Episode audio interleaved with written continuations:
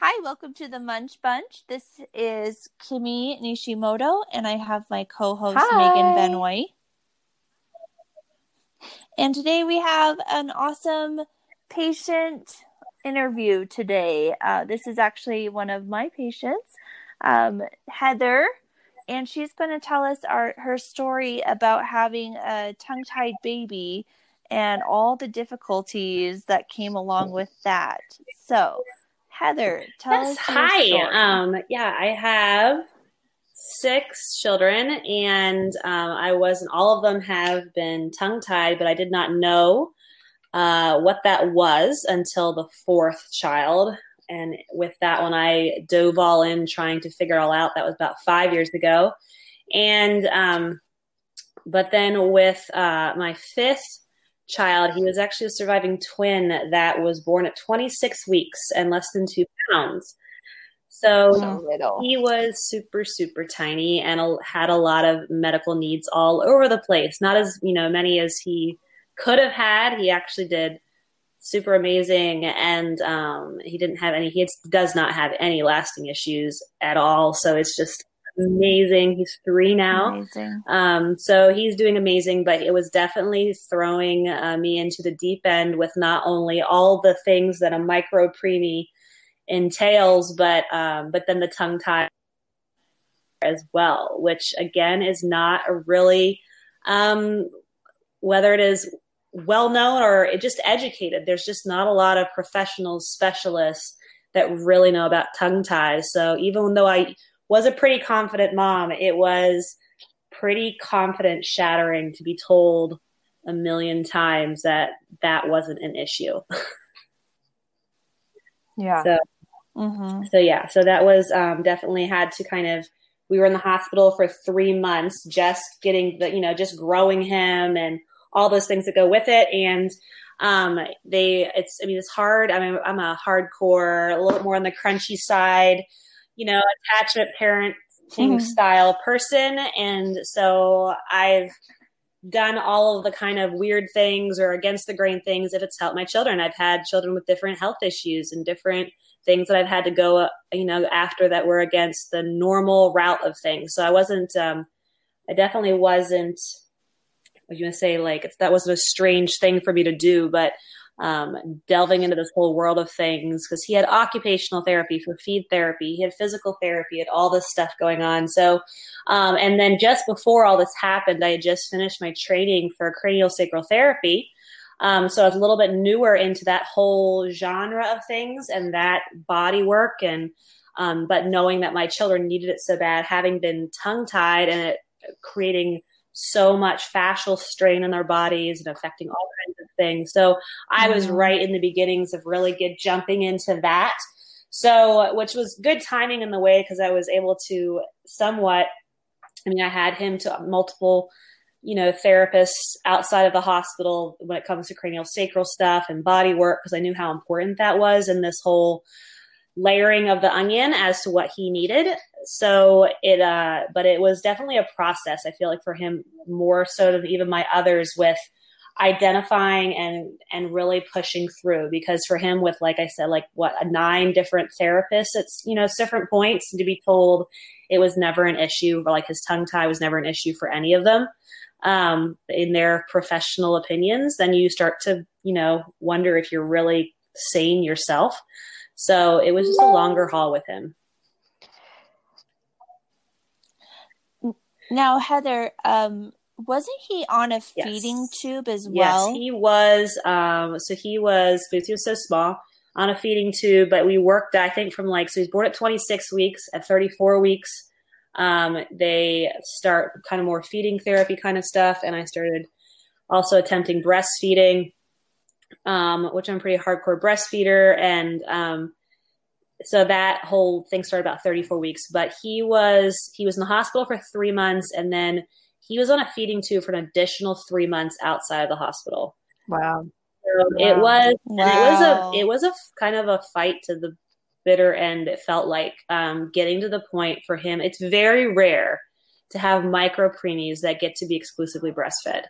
Um, Mm. But hallelujah, we actually got to that point, and the, at the same Amazing. time when our NICU, you know, buddy and a lot of our NICU friends, like it, they were also fighting this when you're on a feeding tube for so long, and for that was six months of his life. You know, then you start talking G tube and you're talking all those type of things, which was the course for a lot of moms that I was in there with. Um, so that we were kind of really on this cusp of that actually been a really big reality for us without getting him transition food wise and tongue tie revision, like all that played into this really specific timing that if it hadn't, we could have very easily, I think, ended up there.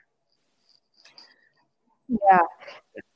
It's crazy. Because you said that the your friend that was in a mm-hmm. very similar situation, they ended mm-hmm. up staying on the feeding tube even yeah way so longer that yeah our, well like our uh, which they were born at the same gestation and um and just different. I mean, all babies had their different things and different issues and stuff like that, but they were pretty similar in that they didn't. Neither of them had any big giant issues, surgeries, that kind of thing. Mm-hmm. Um, but that situation did end up where she's three years old and um, yeah, still also on that G tube for some things as well. Still, so it's a very active part. Wow, other, and which is not uncommon in in micro preemie world. So it really is not like a it's it's pretty common. So I was having in my navigation, and everybody's got their own specific journey, but me navigating, trying to figure out what was regular preemie world and what was what what my what I felt like my child needed, and it was it's a, it was a hard navigation,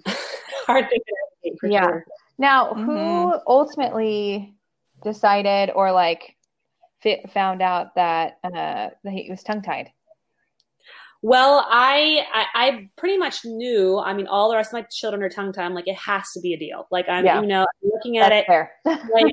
like, like they're all like the the fourth child was severely tongue tied, like po- mm-hmm. her posterior tie, but all of them were mostly posterior ties. So a lot of people don't recognize posterior ties as really being a thing if they mm-hmm. can't see the mm-hmm. tongue being pinned down the front. Mm-hmm. So that was from my own. Um, just my own experience, research, watching how they're using their tongues, um, knew that they had even my my fourth child after a revision like she just still had so much tension in her body mm-hmm. which is what drove me into the body work end of things. And there's got to be more to this that i'm it's not just surgery like quick little lasering of something. Like there's more to this that i'm not getting at. Um, so for me it was Heather is so guys. She is. She knows. she knows it's not just a clip and snip. She knows.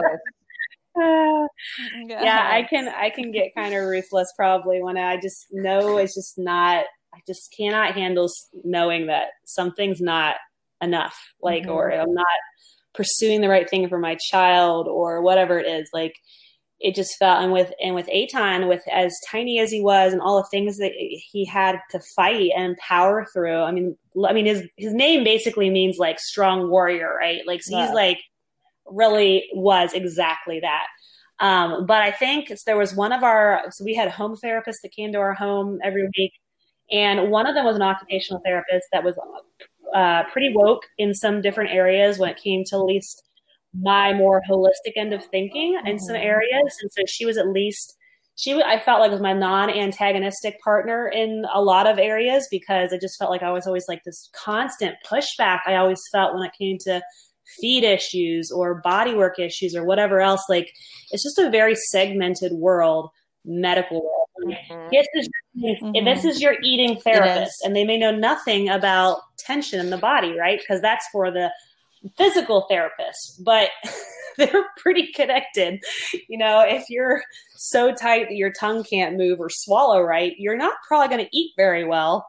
Uh, but that's a completely different thing mm-hmm. in their like in the yeah it's just so segmented so it was really hard trying to communicate these things to different people and so that occupational therapist uh, feeding therapist she at least like confirmed she's like if you're feeling like there's something here then pursue it like, so that was at least that little plug, which at that point I was a pretty shattered person. Like, I'm a, I'm pretty strong. I'm pretty strong willed.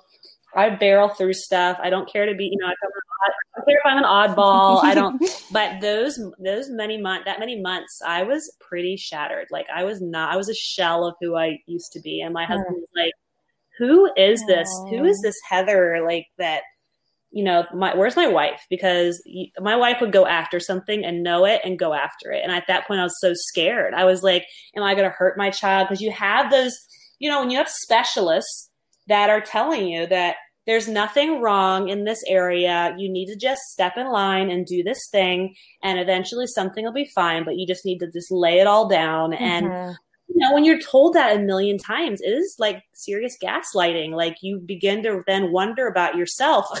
Mm-hmm. and so I was a rebuilding. so the tongue tie, I, I did have, I was re-researching everything I had, you know, for I mean, I was in that, it was a big foggy zone for me too, because again, I had, we were in the midst of moving. I had four other children at home. Um, and I'm living at the hospital, and it was just a crazy time, even after coming home. So I was researching as much as I could. I think at that point, I also uh, contacted um, uh, a contact with a lactation or with Jacqueline. Um, yeah, yeah, Kincer. My birth circles, and I was like, okay, that's somebody I trust. She gets the tongue tie thing. I need to talk to her. So I think I had a video consult with her and like, cause I was really want to make sure like, is this just me or is this an actual thing? Cause I don't want to put him through one more thing. He, you know, like he's been through so much. Like mm-hmm. the thought of like injuring his tongue, what, like, especially when you have all these people saying it's not needed. Right. And like, I really don't want to do this and mess up because we were on the cuts of trying to get him off the tube. He could never breastfeed enough, quite enough to get off of a tube, but completely refused bottles. Mm. So he, it was just really like we couldn't quite get him get enough. And so I was like, what do I do? I was afraid of getting the revision, thinking, is this going to knock him back where he can't do anything orally at all? Um, and then we've lost all the ground, and we still end up with a G tube. Um, so it was just a lot of weighing those things. But at a certain point, um, which I think it was in that four or five months range, we came home at three, four to five months. So like maybe five weeks later, I think it's probably when I was finally like, this has to happen. This we're not going to get off this tube unless we address some of these other things. So I, I was having him get body work done. Um, but that, that tongue, now I finally got it revised. It was so obvious after the revision that yes, I needed to have the revision done, but it was a really hard decision um, with him, I think, just because of the process we went through. Now, my last baby here, that he's almost a year old, um, it, it, was he was actually he was he had an anterior tie as well, so his was a lot more obvious as well as serious posterior. So all my other ones, like and any babies from here on out, would be like, uh, duh, yes, automatically. Let's get this thing revised ASAP. Let's get on this. Um, but his was definitely a process. But once we finally did, it definitely freed up his tongue a lot, where he could then swallow and take in more, and it really was like almost like a switch. At a certain point, so crazy be able to just eat. So I never thought the day was going to come, but. And he was able to yes. exclusively breastfeed. So he would have been. so he was period? born three and a half months early. We get out just before his due date, and so he's three months old then. But he's supposed to kind of be a newborn. And then three months after that is when we came off the tube. So he was technically six months old, but he would have been more like three and a three ish months old, like on a regular timetable, um, but had been on a tube for six months. Hmm. Yeah. So it was wow. pretty incredible to get to the point where we didn't have, because these were all weighed feeds that I did. Mm-hmm. So I had off a scale 60 sometimes a day, weighing him, trying to get decent weights as he got bigger. And it was crazy. The feed battle was in- intense, but we made it.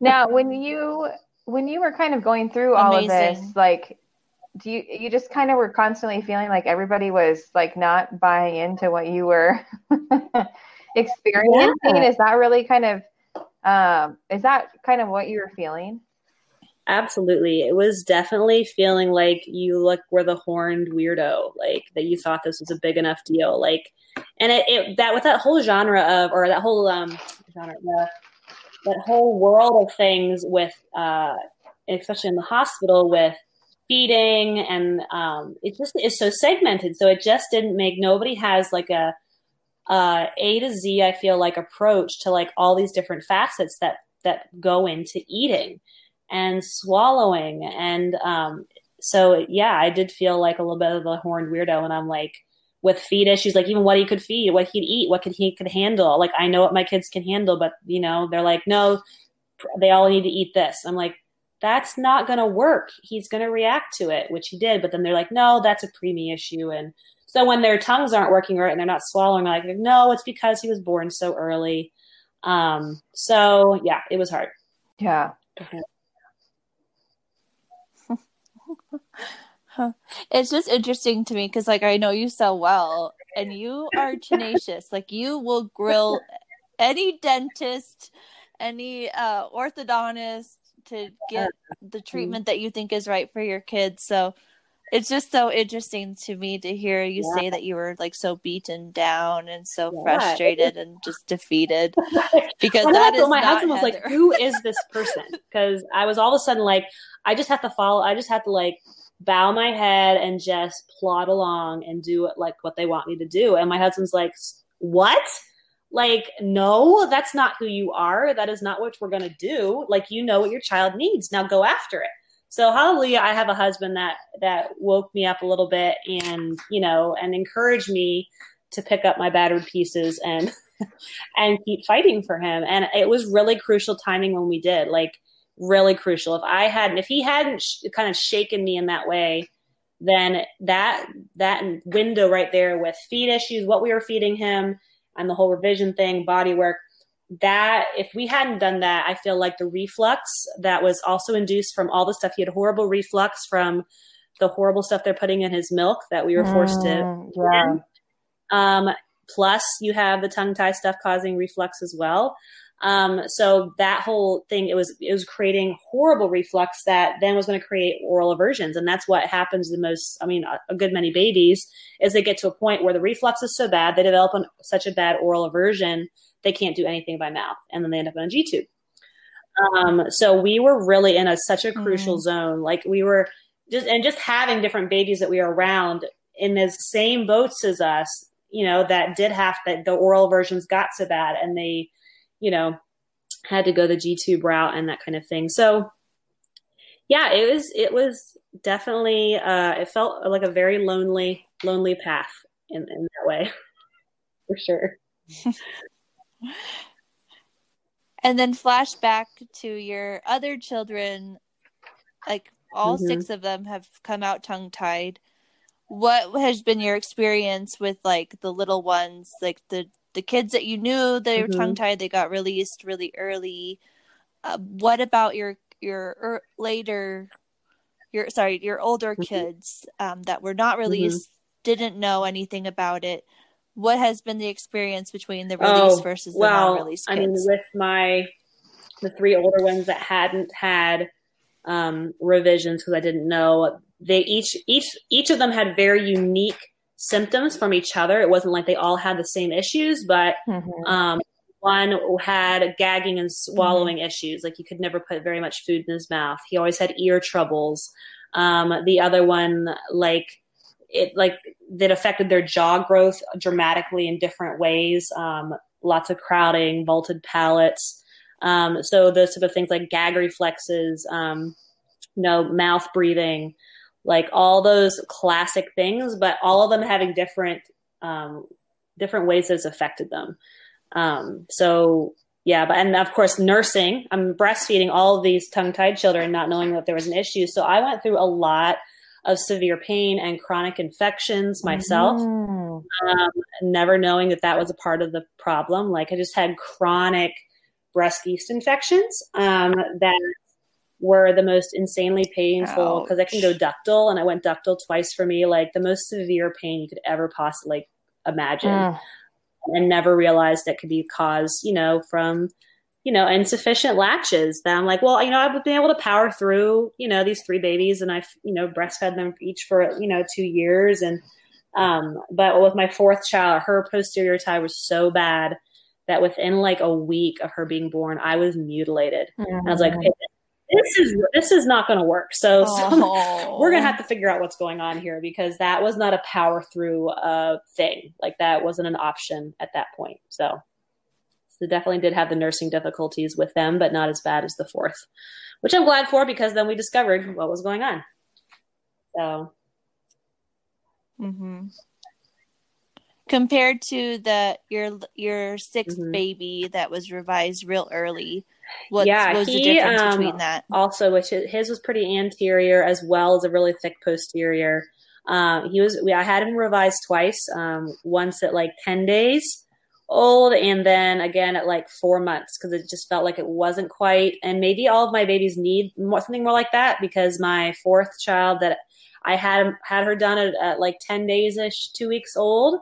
Um, but it just almost felt like it wasn't quite enough. Mm. So this this baby, I I like knew enough that I'm like it's not enough. It's almost like they almost have to be a little bit bigger too for their even to really get in there. They're so tiny when they're newborns, but they obviously need it right away. But then it's almost like there is deeper work that's needed to really get the full release.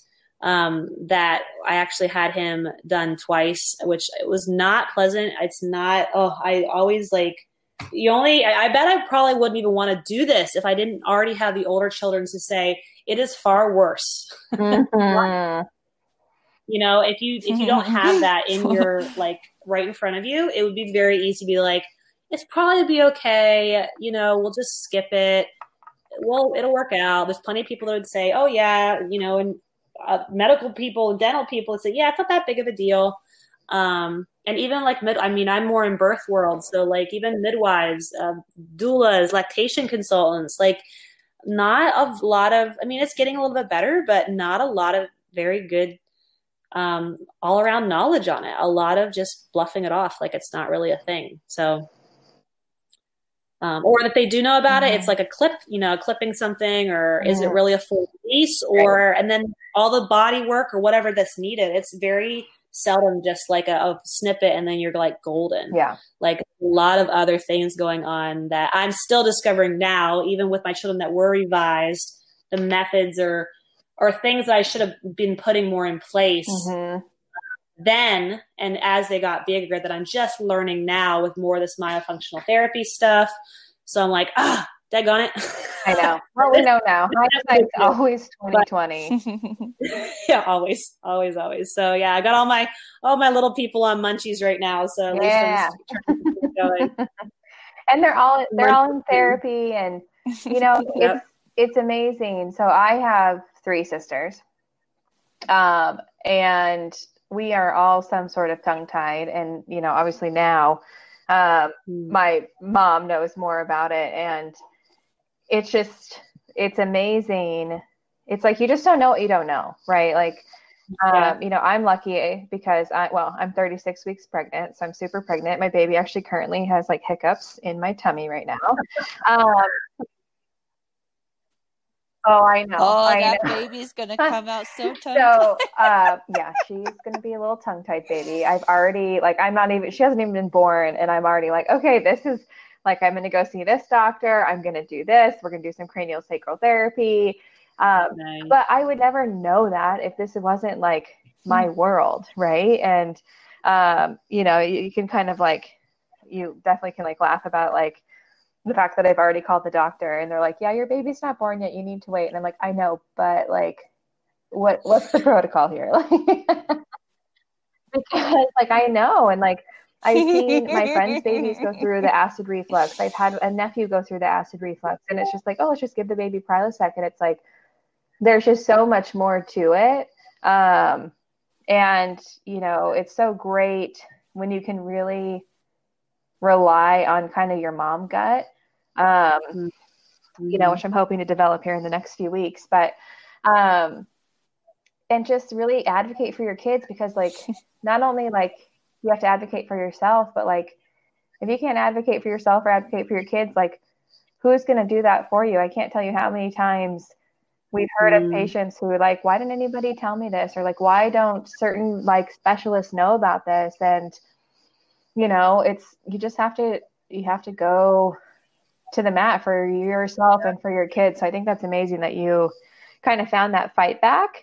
And then now mm. you've really seen the difference of you know like what yeah. that means for your kiddos. Yeah, absolutely, and I'm so grateful to have found Kimi and um, and just having again like finding these key people. Again, there's a lot of there's a lot of things and resources and people out there, but I'm just such a skeptic. I know. when come, you know, I want the right one. like the Mhm. real one. Oh yeah. That's the one that I want. Like, I don't want to just do something and then realize five years down the road, I totally did not do it thoroughly or enough, Mhm. or, you know, I only half did it. So I'm like, I really want somebody that's going to really know. So I was re- so thankful to find Kimi and be like, okay, I can like breathe, be like, all right, this person knows their She stuff. knows what we're talking about. Oh, thank you. It's Oh, been yeah. a joy working with you and I just love your kids. they're so they're so smart. I'm like, what's what percentage of the tongue of the day is your tongue up in the roof of your mouth? Well, I would say I think about it like sometimes. So I would I love say it. I love when kids are so specific with their percentages. It like it's like everything. Um, yeah, it's so funny. But um, yeah, you know, it's honestly, Heather, it's been so great to have you because um, all the time we are, to, you know, asked by patients too, like, hey, well, can you tell me people who've like gone through this? And you're like, yeah, but I can't because of HIPAA, but like, yes, you Mhm. know.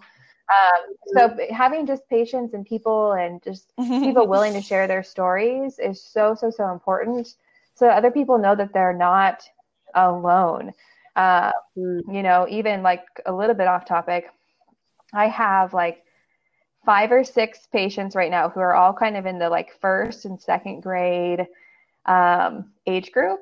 And they're like they're going nuts. They're going so crazy having to be online school not being able to be with their friends. And i know a lot of kids are. Um, like i know it's not just this specific age group but this is just kind of in particular. And i can't tell you each parent has said at some point like man we're really struggling with behavioral or we're really struggling with this or we're really like and we just kind of feel like an island. And i'm like i promise you i just had this conversation with my patient before you who's the exact same age. Like Mm. we're all going like everybody's going through it right now. And i think sometimes we kind of forget that we're not always so alone. Mhm. you know? And so it's so important to find those people you can connect with and find those people to be like hey me too. Like we're in this together. Yeah. Yeah. And I feel like it, it is, it's, it's kind of pushing through, um, eh, like not being satisfied until you find the person that gets you, like Mhm. kind of encouragement. Like it is, there is somebody out there. yeah There's somebody, absolutely that. There's somebody that's working and as frustrated as, as you are about this thing or whatever it is.